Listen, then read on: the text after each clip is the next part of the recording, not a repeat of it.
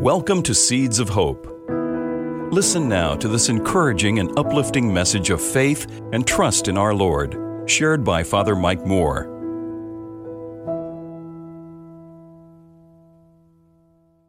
Be still and know that I am God. Many years ago, a friend of mine made the following critique about most of the homilies he had heard over the years.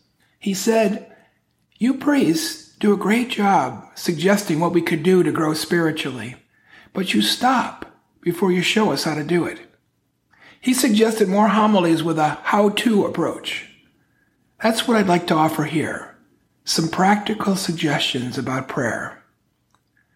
The first thing that the spiritual masters of our Catholic heritage would mention is the need for silence and quiet.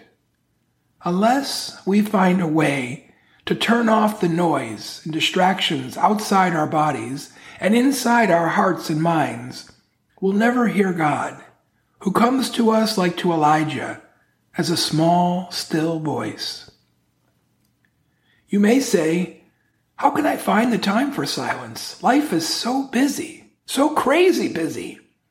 I remember years ago visiting a Trappist monastery where the priest began his homily by saying, I want to apologize for the message today. I've just been so busy. I thought to myself, wow, if a monk in a monastery doesn't have enough time, something is really wrong. It isn't easy to find the time, is it? But the counsel to develop the habit of silence remains.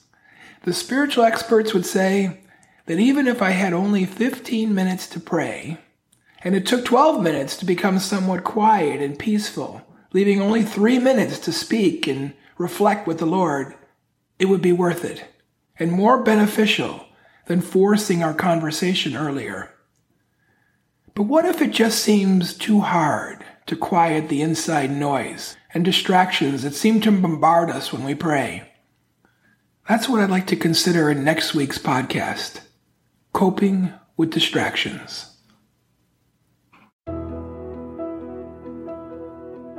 If you found this episode helpful, please share it with someone you know.